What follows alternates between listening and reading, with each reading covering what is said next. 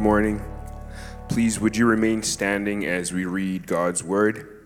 My name's Dara, and I'm going to be reading today's sermon scripture from Matthew 21 1 to 17. Um, if you'd like to read along in your blue Bibles on your pew, you can find the passage on page 482. That's 482.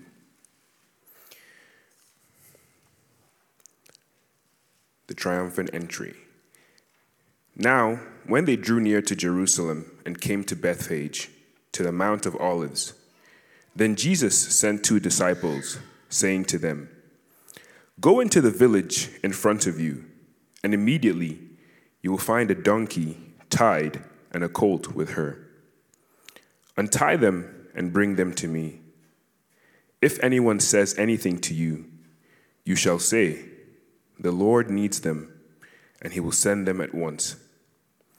This took place to fulfill what was spoken by the prophet, saying, Say to the daughter of Zion, Behold, your king is coming to you, humble and mounted on a donkey, on a colt, the foal of a beast of burden.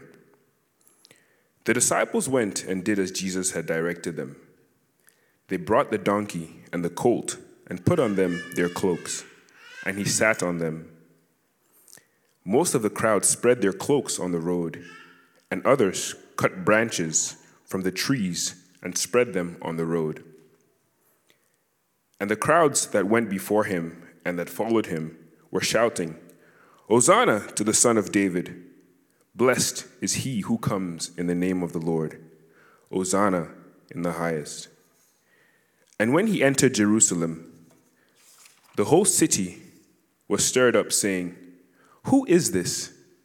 And the crowd said, This is the prophet Jesus from Nazareth of Galilee. And Jesus entered the temple and drove out all who sold and bought in the temple. And he overturned the tables of the money changers and the seats of those who sold pigeons. He said to them, It is written, My house shall be called a house of prayer, but you make it a den of robbers.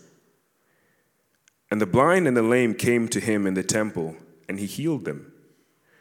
But when the chief priests and the scribes saw the wonderful things he did, and the children crying out in the temple, Hosanna to the Son of David, they were indignant. And they said to him, Do you hear what these are saying? And Jesus said to them, Yes. Have you never read? Out of the mouth of infants and nursing babies, you have prepared praise. And leaving them, he went out of the city to Bethany and lodged there. This is the word of the Lord. You may be seated. Hmm. Well, I have the good pleasure of introducing Pastor Mike this morning. Michael Kelly. The Kellys have been in Seattle since 1995 when Mike was called as a lead pastor of Green Lake Presbyterian Church, which is now Trinity Church in Seattle. Mike led that congregation for 19 years an, and is still on staff as an associate pastor, but he and his wife Sandy now lead the Northwest Church Planting Network, which he founded in 2001. 2001. God has used the ministry to plant over 20 churches in Washington, Oregon, Idaho, and Alaska. Before Seattle, the Kellys planted New Life Church in Indiana. They have three children and four grandchildren, all in the Seattle area. And Mike and I have gotten to know each other a little bit over the past few weeks, and I did just want to say, as we were kind of stepping into this season, elders and chatting, we were like, what to do about Easter. And then God just graciously provided us a new friend in Mike Kelly, who not only raised his hand immediately, immediately for Easter, but also said he would do Palm Sunday with us and has been praying earnestly for our church ever since. So if you'd give Mike a warm welcome. Thanks.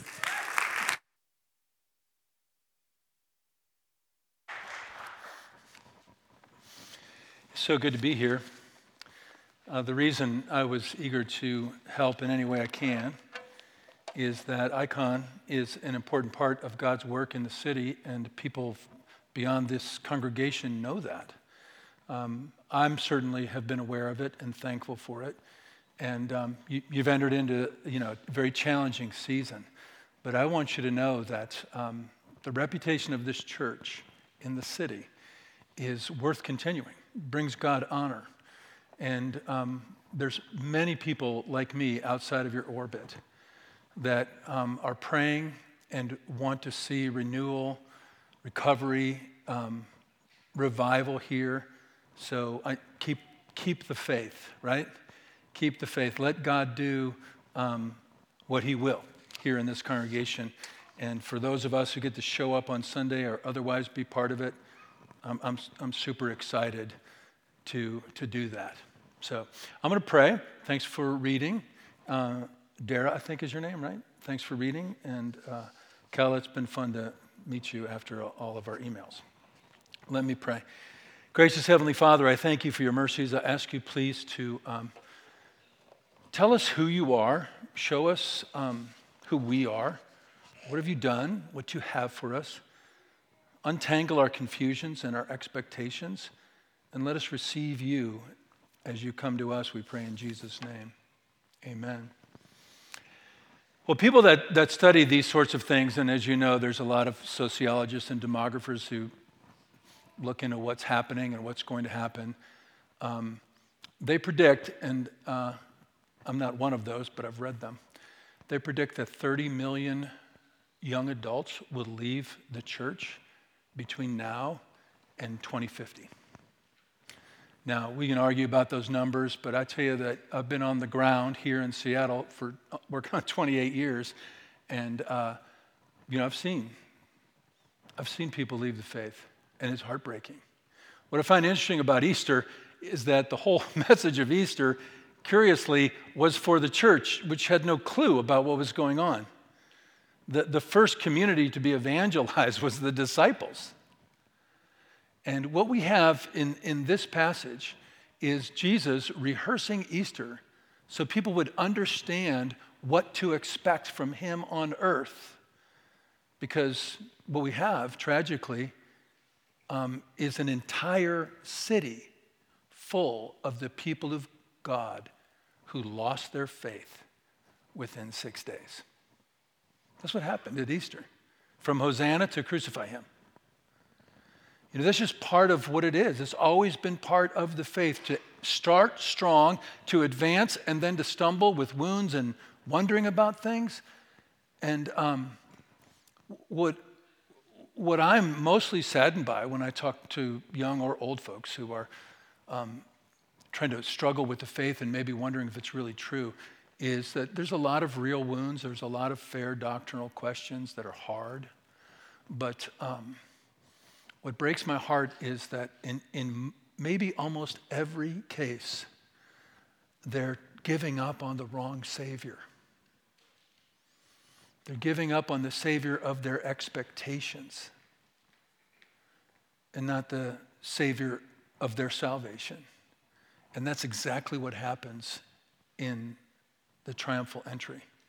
Jesus frames this whole day, and if, don't look at it now because I'm preaching to you, but you can go find the you can go find the parallel passages, right? You maybe look at it a little. Um, Jesus is is enacting, rehearsing the same kind of thing that's going to happen on Easter so as people would understand. And we're going to look at we're going to look at all of those. Let's look at the parallel first, and then we'll draw some applications from the announcement and the adoration and everything else that follows. So, um, okay, maybe take your phone out and hit that link, Callison, if you, if you really want to. But let me just review what's going on here. Um, this the two thirds of the Gospels are consumed with Holy Week. This was the moment that Jesus came for. And he's announced, he's adored, and he is opposed, and then he reigns in this chapter, just like we're going to see in chapter 28 next week. He's announced, he's adored, he's opposed, and he's going to reign in that chapter. There's, there's actually a, a number of linguistic links between chapter 21 and, and chapter 28, but I just want to point out one. Remember uh, when the reading, when the whole city was stirred? That's the word, by the way, we get seismic from. That, the same thing happens when the tomb, the stone in front of the tomb was rolled away, the earth shook. It's, it's the same term. The prophets promise, Zechariah, the angel proclaims. The crowds cheer, the women worship. The leaders confront, and then the leaders conspire. That happens in Matthew 28. And then infants praise in this chapter at the end, and then the disciples proclaim to the whole world in the last part of it.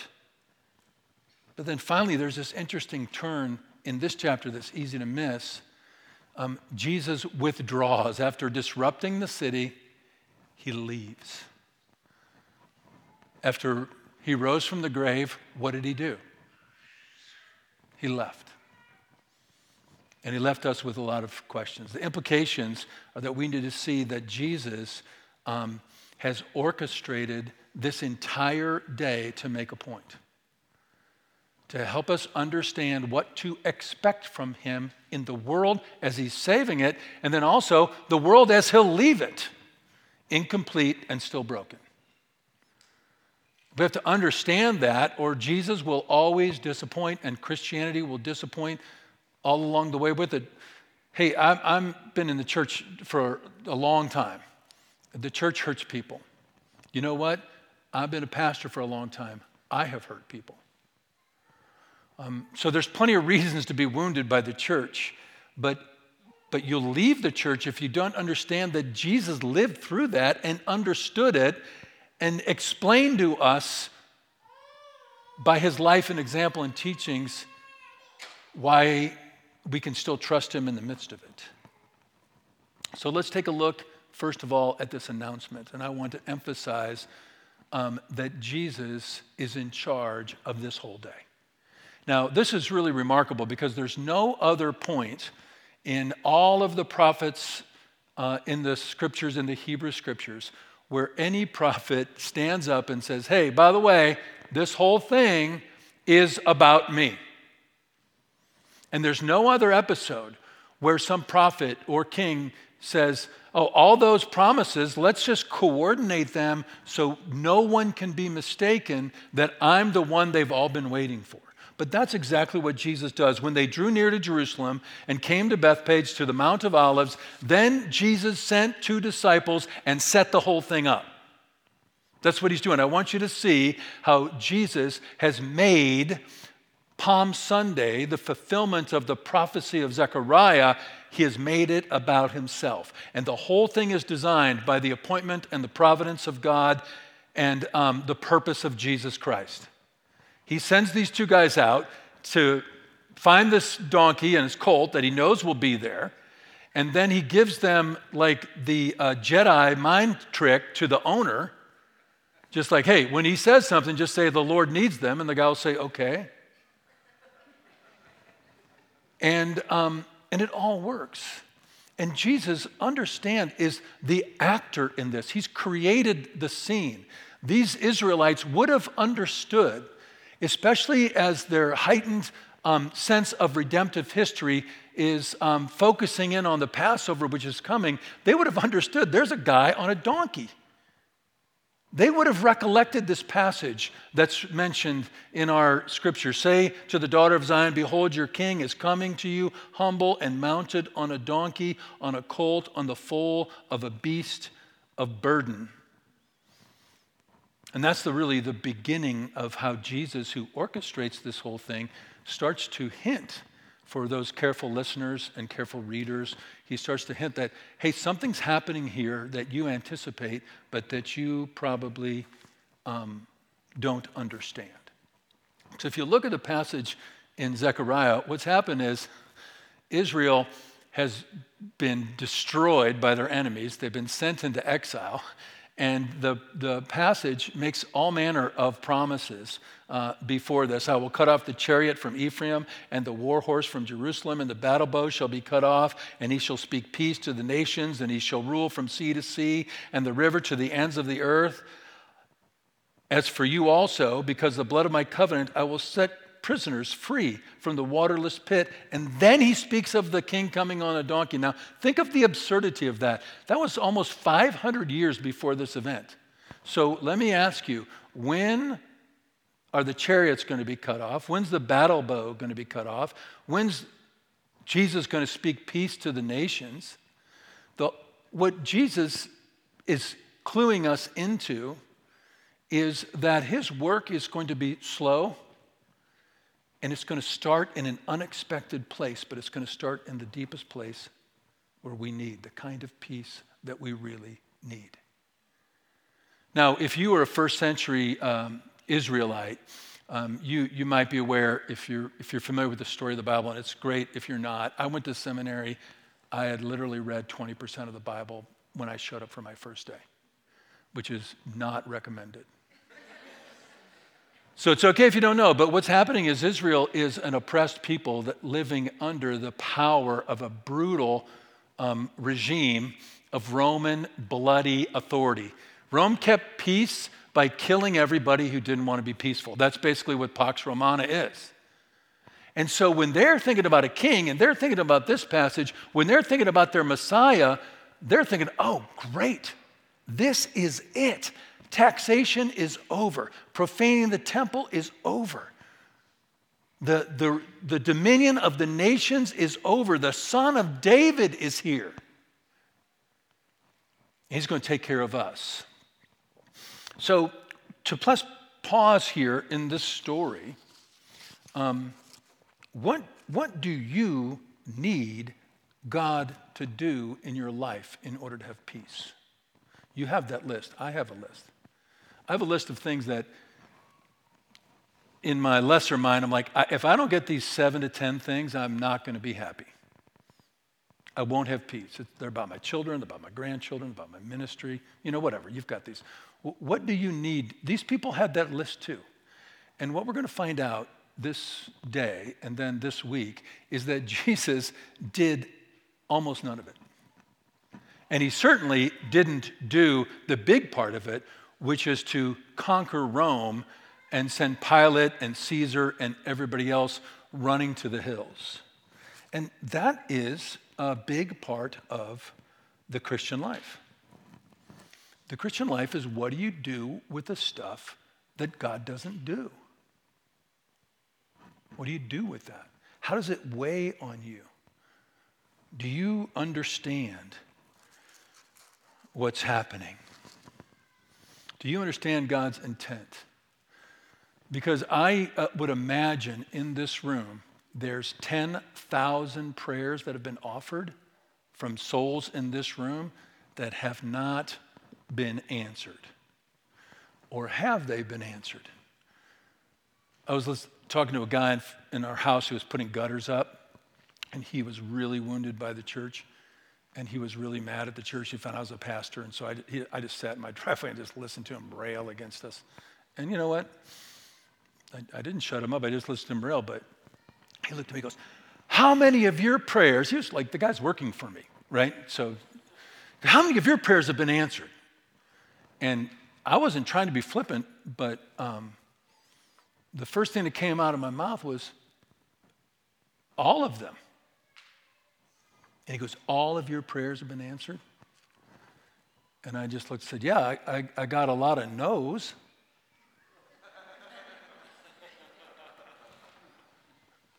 Um, and it changed the guy. I wish I could say he returned to the church and renewed his faith, but it did change. The, this was a long conversation. The, the next 45 minutes of the conversation were different. But what happens here is that this king, who came not on a steed to conquer, but humbly on a donkey, adored by the people, he was entering into a world that he knew he would disappoint all their expectations. But they adored him anyway. So that's the announcement and the confusion that it causes us. Let's look at the um, adoration and some of the confusion that's implied in it. The disciples went and did as Jesus told them, and most of the crowd spread their cloaks on the road and they cut their branches from the trees and spread it on the road. And the crowds that went before him and that followed him were shouting, Hosanna to the Son of David. Blessed is he who comes in the name of the Lord. Hosanna in the highest. It's enthusiastic, it's as genuine as it can be, um, but it's also uh, has in it an inherent short sighted misunderstanding about the implications of all this, which, by the way, is um, more true than we want it to be about all of our praise this morning about Jesus. there, there is, uh, no matter how clear your faith is, no matter how doctrinally sound your vision of Christ is, and mine too, I mean, doing this for a living, being a professional Christian, as it were, you know, that's not a thing, by the way, but it's kind of a thing. Um, that doesn't that doesn't mean that my heart doesn't wrap around and take over my expectations of Jesus. I just do it from the pulpit. And I praise him for years um, without really understanding what his intention is, what his design is for my life, my ministry, my family, my children, my grandchildren, my friends. And that's what we bring in, and that becomes the measure by which we decide whether Jesus is working, whether Christianity is fulfilling or disappointing. It's a really dangerous place to be. Because we're going to see where, where he wants us to land before he leaves. Basically, he wants us to land as broken people with the hearts of children. That's how you sustain a Christian life. That's a preview. You'll get it about 15 minutes from now. But, but listen, you get a hint of that in this passage the confusion of their adoration. They ask, this is around verse 10, and when he entered, the whole city was stirred. We saw that earlier. We mentioned that earlier. And they asked this question embedded Who is this? You're always asking that question. You, I'm going to assume you know the Son of God, uh, incarnate, born of the Virgin, lived a sinless life. Maybe you don't. Maybe so. This is who Jesus is. Okay, and that's cool that you're here. Um, died for our sins, rose again. But but there's still some. Who is this? in the heart of every Christian, like, meaning, what are the implications of his glory for me and my, my, my sucky job or my broken relationships or my sick child or, you know, fill in the blank? And their answer is, is true but falls short, and that's also uh, important for us. Um, he's the prophet. But if you're exploring Christianity, you need to know that Jesus is the capital T prophet. But he's also much, much more than that. And there is like a, you know, a sea anchor is, you know, something you, when you're out in the middle of the ocean, you want to slow your ship down. It's basically like a big parachute that floats in the back and keeps you from moving. There is a sea anchor um, in all of our faith that, that wants to keep Christ smaller and lower and more manageable so that we can order his purposes for us. We're always asking, who is this? The demons were the only ones to know. The disciples kind of knew, but certainly got a lot wrong and seemed to have forget easily. And the crowds, not, not so much. And the crowds, not so much. And it's, it's, that's where there's a tremendous amount of confusion in our adoration. A friend of mine planted a church in Redmond, and, and this was years ago. It planted, started in 04. So fentanyl wasn't a thing then, it was more, it was more like crack. And he said to me, he goes, Hey, Mike, you, you know why the devil's not using crack in Redmond, don't you? And I was like, No. And he said, Because soccer is doing just fine.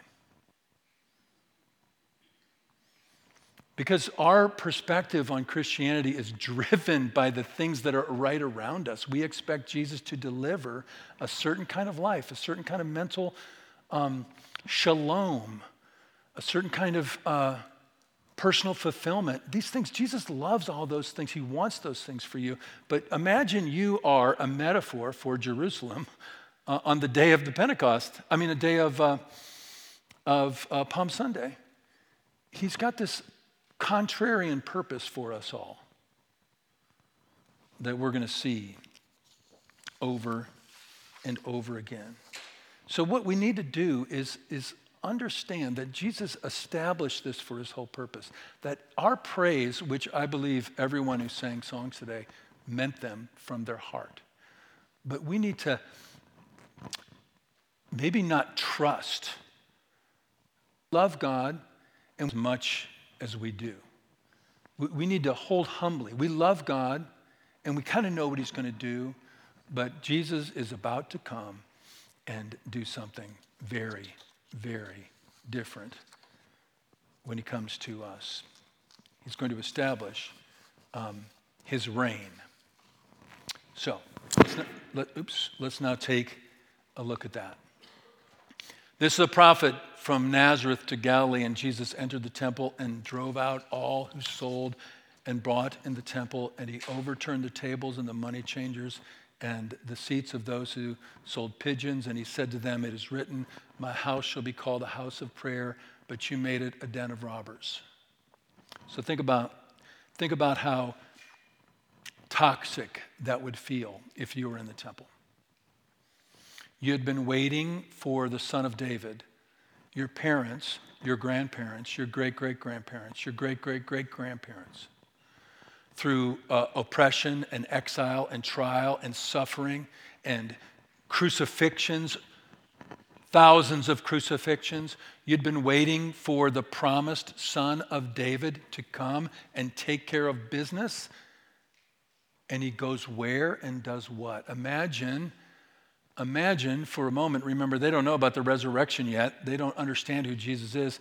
Imagine if this sermon turned into me trashing this whole place because you guys had screwed up everything about your church and misunderstood its foundational purposes.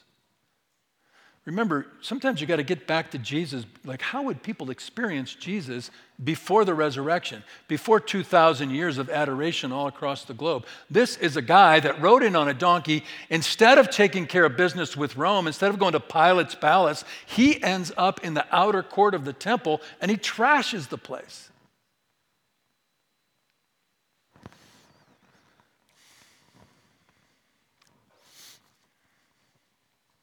He just trashes it. Now, we love that he sent out the money changers, and we love that it's a house of prayer. I, and I don't want to minimize those things, but I want to maximize how we might have experienced that. And here's why because it, in some measure, if you follow Christ for decades, he's fixing to do that in your heart. And it will not be pleasant. You will be hurt. You will be offended. You'll take umbrage. It's an old word we don't use much, but you know the, the other word that we use, I won't um, in this setting. But uh, when he reigns, he came to reign among the people of God first. And then think about what happens. Read, read the next seven chapters. Pretty much everything Jesus says in the Holy Week is, is like picking a fight with somebody. All of his parables are called judgment parables the wedding feast, the ten virgins, the, the tenants and the land. Um, he says the seven woes on everybody. Uh, right in our next, the next thing he does in our passage, I think we're not going there today, but like curses a tree because it's not bearing fruit out of season. Okay, that's a little odd. But um, so, what are you going to do with this Savior who is much more tenaciously concerned with capturing your heart than you want him to be? Because that's what Jesus is doing. He wants to take them under his wing. He, he longs to have them come to him. And the only way to come to Jesus is in repentance. And he, he's challenging us. His reign starts here with the church.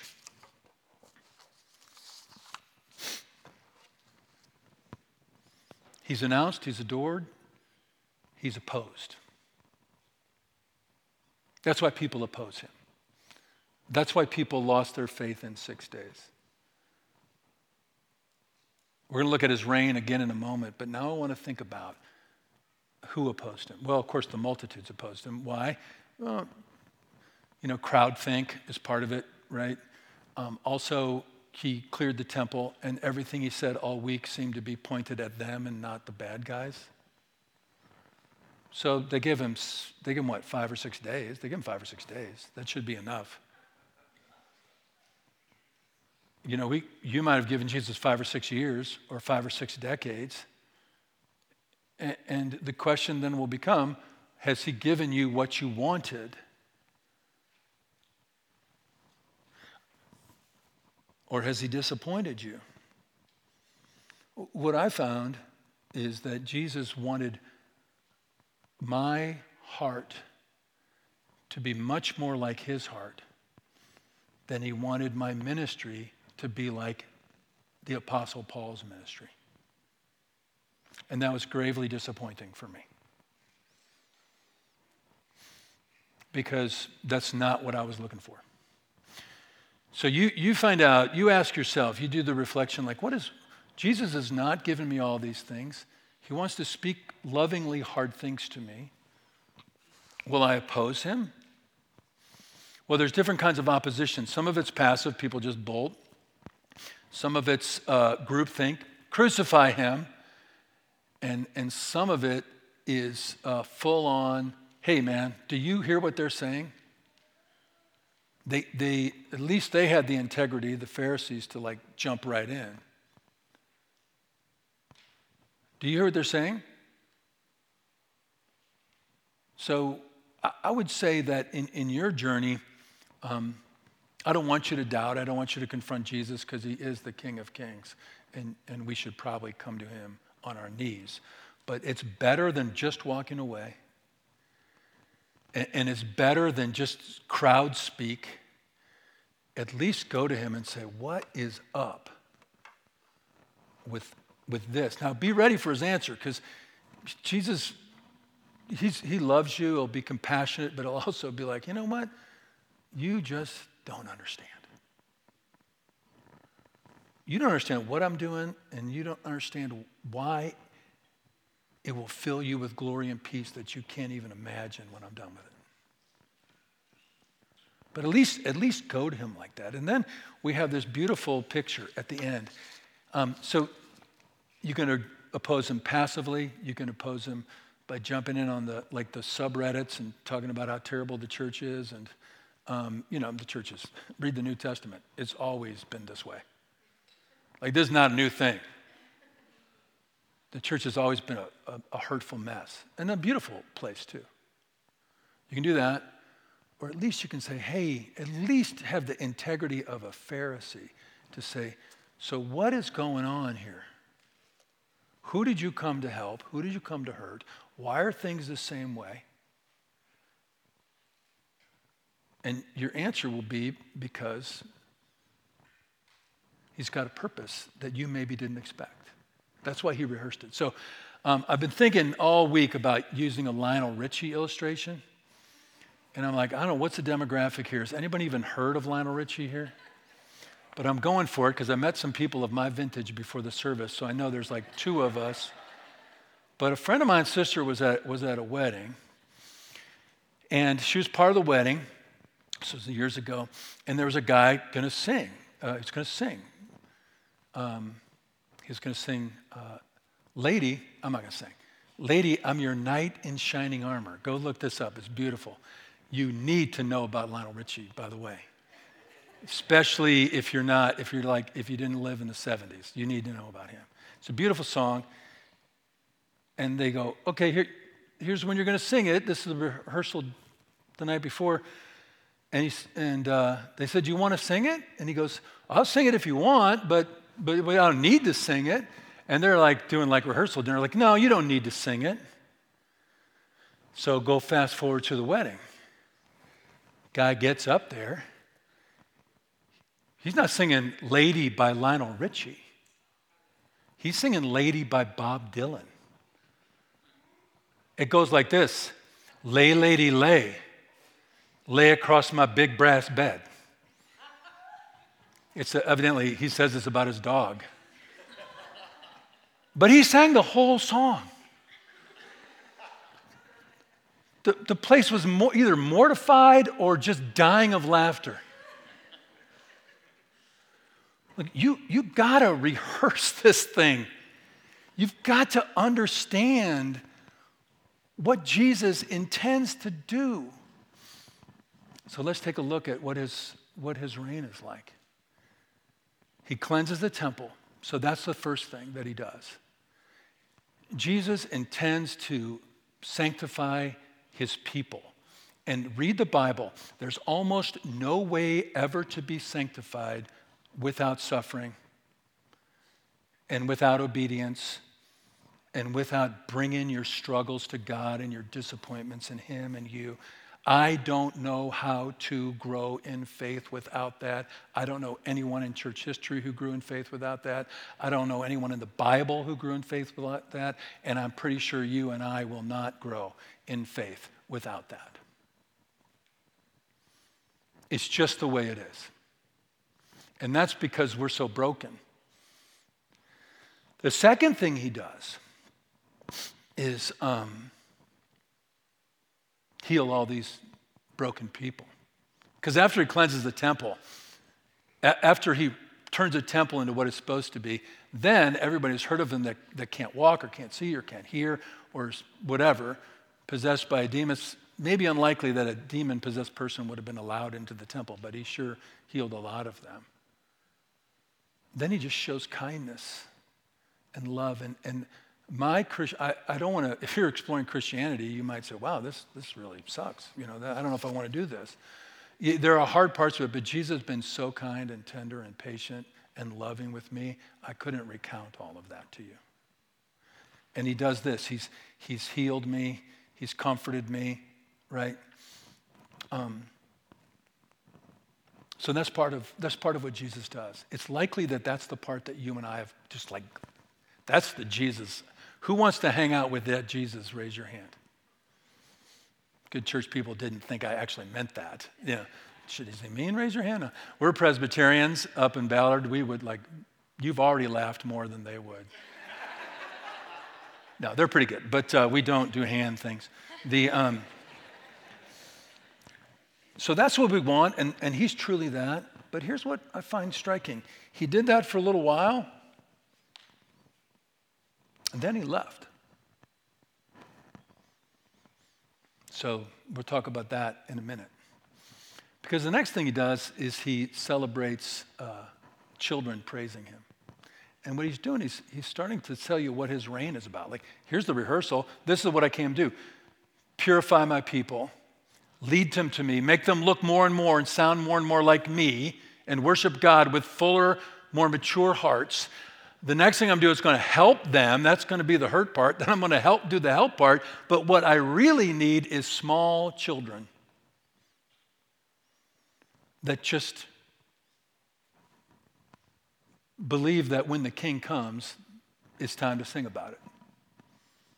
These infants that he ordained praise from, they don't know much about Rome.